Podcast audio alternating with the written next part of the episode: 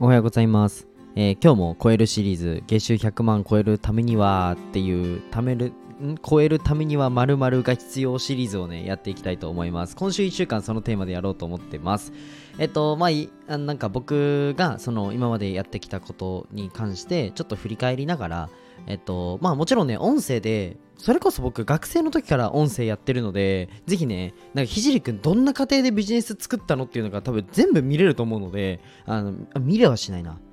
すごい嘘つきました。聞けると思うのであのぜひ聞いていただけたらなとは思うんですけどそれはさておきえっとなんか直近でそれこそ経営者さんと喋、えー喋らさせていただいたりあと自分のビジネスでじゃあ結果が出た。こと。あとはもちろんね僕も日々走ってて失敗ばっかするんですよ。なので失敗したことから振り返ってじゃあこれは結果出たよね。これは結果出なかったよね。じゃあそれってなんでっていうのをねあの日々ね共有しようかなというふうに思っております。はい、えーじゃあね今日もよろしくお願いします。ということでぜひね最後まで聞いてくれたらなというふうに思います。で今日のテーマはえっと月収100万じゃあ稼ぐ人の、えー諦めないマインドについてお話ししたいと思います。でこれあまたマインド系ねって思ったと思うんですけどちょっと結構あなんだろう。ちょちょっと結構ってすごい矛盾してるな。結構ロジックにあのロジカルに話すので あのー最後まで聞いてくれたらなというふうに思います。でえっ、と昨日おとといかな。えっ、と障害者施設の社長さんとお話をして、まあ、今の医療医療施設のこのビジネスモデルには限界があると。だからその外部でマネタイズするっていうのを僕は先にやってるんです。だから株式会社先に立ち上げたんですっていうお話から、まあ、一緒にねえっとすっごいお世話になった施設なのでうん本当何か僕に力になれればマネタイズポイントを増やそうとっていうところで、うん、と地域に打ち出してる今ビジネスが事業があるんですけどそこでその打ち出すのにあたってうんどういうブランディングがいいのかなとかどういう方向性でいった方がいいのかなどういうモデルにした方がいいのかなマーケティングどうやって組むのかなっていうのをひたすら喋ってたんですね。でほんと3時半とかまで喋ってた夜のね夜中の3時半ぐらいまで喋ってたんですけどえっとこれしんどいよねみたいな部分って喋ってくうちでうちにめちゃくちゃ出てくるんですよ。例えばなんかターゲット層ここだといやここら辺の地域だとしんどくない？みたいな。だから単価落とすかそれとも違う地域でいくか。でも違う地域ってなった場合にこの送迎とか送迎というかこの移動とかどうする？みたいなものとかまあいろんな問題が出てくるんですけど絶対に諦めないんですよ。絶対に諦めない。これめちゃくちゃ大事であのあもちろんね損切りって意味であこれは勝てないから切ろうっていうビジネスもあっていいと思います。ただえっと勝てるって思っ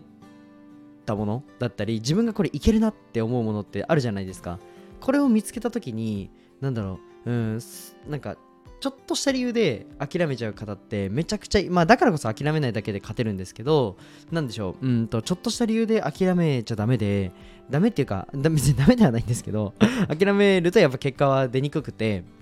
やっぱ一発で当たるみたいなことってなかなかないと思うので、まあ、そこのね、まあ、当て感をつけるっていう意味でも、うん、諦めないのは必要なのかなっていうふうに思ってます。で、昨日、一昨日か、一昨日喋った時の、えーな、なんか熱量というか、半端なくて、ここはどう、なんかひじりくん、ここはどう考えてんの？みたいな。なんか、ここの部分どうすんの？これはどうすんの？逆に僕も、え、ここどう思います？これこれってこういう風にできると思うんですけどどうですか？みたいな感じにもうひたすら壁打ちするんですよ。壁打ちというかもうひたすらなんか討論議論みたいになってて、まあ、会議みたいな感じになっててでもお互いいやこうなった場合はこうできる。こうなった場合はこうできる。で僕もえじゃあここで無理だったらこうしましょう。でもこれ無理だったらこうしましょう。次のこうしましょうっていうのを無限に出すんですね。で無限に出すっていうのもなんか適当に言ってるわけではなくてじゃあ右が無理だったら左がいいんじゃない？左が無理だったら、えー右がいいんじゃない？っていうのでどっかしらうんとなんだろうな抜け道が見えるというかどっかしらうんと誰かとねお話をすることで見えてくるんですよ。これ一人じゃ絶対見えないんですけどなんかうんと進めていく上で、まあ、ビジネスの穴みたいなのが見えてくるんですね、うん、でこうなった時に、うん、じゃあこれだとうんまあなんか1000万ぐらいの規模にしかならないよねとか、まあ、これだと5000万ぐらいは年間でいけそう。で次の年からこれぐらいいけそうだよねみたいなのってあると思うんですけど僕が今回やる事業って本当に、まあ、全国バッて広がるような事業が1個あのできるなと思ったのがあったんですけど、まあ、それはちょっとここではあの言わないんですけど、まあ、1個そのビジネスモデルを作ったと。でこれをどういう風に打ち出そうっていうので今めっちゃ苦戦してるんですよ。僕 めちゃくちゃ苦戦してて。けどその苦戦の過程がやっぱり面白いんですよね。で結局その施設とは直近ではまあタッグを組まないで、まあ、違った形で、まあ、僕もあのイベントとかもやるので、まあ、そっちでタッグを組んでで、まあ、事業の方はまた別で、あのー、やろうと、まあ、僕がちょっとなんか他の地域で結果出した後に、まあ、それのね、なんだろう、横展開っていう形で、まあ、地方に持ってくっていう戦略の方がいいなって僕は、あのー、結果的に落とし込んだので、はい。まあ、そういうふうに、まあ、なんのこっちゃって話ですよね。けど、まあ、一個ビジネスが、一個ビジネスを作るためには、いろんなね、まあ、なんか、壁打ちみたいなのが必要だったりしますよっていうお話です。はい。で、やっぱり、うんと、結果今回あのテーマとして、まあ、月収100万超える超えないというふうに見たときに何でしょう僕も、うんと、それこそじゃあ社会に出ました。はいすぐ月収100万っていうふうに言ったわけではなくて、うんと、6ヶ月ぐらいかかってるんですよ社会に出て。でこれって早いなって思う方も今ねえ早いじゃん。すぐ行ってるじゃんと思う方いると思うんですけどとはいえ僕中学生の時に初めてマネタイズ01のマネタイズも知ってして、まあ、これは生い立ち上厳しくてやったんですけどあとはその看護学生の時も3年間の勉強1年間でギュッてやって2年間を僕ビジネスの勉強に当てたんですよ。2年間勉強してあのまあ、やっとだったんですね。っていうのがあって、まあ、これって何だろうと思った時にあの僕実はプログラミングとかうーんライターのお仕事とか、本当にいろいろやったんですよ、実は。ここで多分スタイフで言ったことないかな言ったことないかもしれないですけど、僕、プログラミングとかもやったことあるんですよ。そうそうそうそう。で、スキルをなんか、あのー、ちょっと提供しようみたいなところに、あの、やろうと思ったことはあるんですけど、僕は、あ全然プログラミングでもライティングでも、あの、100万ぐらいだったらいくと思いますよ。ちゃんと構築すれば。けど、当時の僕の、このノウハウとか、当時の僕のスキルじゃいかなかったと。ってなった時に、うんと、なんでだろうと思ったら、やっぱなんか途中でちょっと諦めてた自分もいたんですよ、当時はね。うん。まあ、諦めが僕は悪い方なので、一つのことに対してめちゃくちゃコミットはするんですけど、とはいえ、なんか諦めちゃってた自分もいたんですよ。うん。で、これがあるうちは結構しんどいなと思ってて、まあ、もちろんね、なんか、うんまあ、マネタイズができないこのモデルのままずるずる引きずるのはもちろんダメなので、切ることは必要なんですけどただ、うんと、そこの切り際っていうのがあまりにもなんか 1, 1個2個失敗したり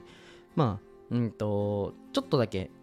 あの苦しい状況に置かれたらもう無理っていう風にするのではなくてこの苦しい状況があるってことはなんだろうな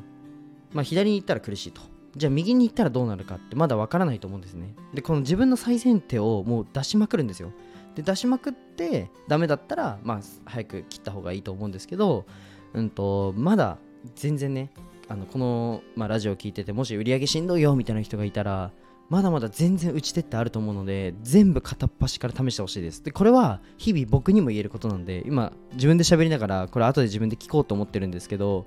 やっぱりうまくいくこととうまくいかないことってみんなあると思うんですよ。このなんか成功してますみたいな感じのブランディングで、あのなんか年商何十億、何百億ですみたいな感じで SNS で出てる人も100%失敗してるんで、100%失敗してることあるんで、同じ人間だし、そんなあの能力の差ってないと思うんですよ。うん。って考えたら、やっぱりなんかその負けず嫌いみたいなところだったり、1個ダメだったら、じゃあ2個目のうちで、じゃあ2個目のうちでもダメだったら3つ目のうちで、それもダメだったら4つ目のうちで、じゃあ自分のこの打ち手が枯渇するまで、うんと試してみるっていうのがいいかなっていうふうに思ってます。で、これもやっぱ1人じゃなくて2人、3人とどんどんね、幅を広げていく方があの成功の角度っていうのは上がるので、ぜひね、まあ、あの周りの経営者さんとかに、まあ、なんかビジネスをもし進めるんだとしたら、聞いてみるっていうのも一つだと思います。僕はちなみにボランティアに行って、学生の時ですね、看護学生の時、うんと、経営者さんと喋りたいなってなった時に、やっぱりボランティアに行って、うん、まあ、看護学生って忙しいんですけど、なんでしょう、ボランティアに来る看護学生とかいないらしいんですよ。そうそう、あんまり少ないらしくて、もしかしたらね、知り合いでいる方はいるかもしれないんですけど、僕の地域には少なくて、え、なんか看護学生ってめっちゃ忙しいし、バイトでは来るけど、ボランティアで来るやついんの？みたいな。お金だいらないの？みたいな。いや、お金ないんですけど、お金いらないですとか言って バイトじゃなくてボランティアしてたんですけど、やっぱそこで知り合った経営者さんとか、未だに仲良くさせてもらったり、えっと、それこそコロナ禍で飲食店立ち上がった時に、えなんかコロナ禍なのに飲食店立ち上げてすごいっすねみたいなところから、あのー、カウンターで 19歳だから18歳ぐらいの時に行ってそこのオーナーと仲良くなってこのなんかビジネス学ぶみたいなところだったりっていうのがあったのでぜひねあの喋れる人とは喋った方がいいかなっていうふうに僕は思ってます。で全然ね今って SNS の時代なので何でしょうあの誰でも相談受けてるじゃないですか 結構でも僕僕なんかでよかったら全然あの相談乗るのでぜひ公式 LINE であの僕友達少ないんで友達になってくれたらなというふうに思いますはいぜひね今回の、あのー、放送も勉強になったよって方はいいねとコメント、フォローしてくれたらなというふうに思います。はい、じゃあ今日はこの辺で終わりたいと思います。じゃあ、バイバイ。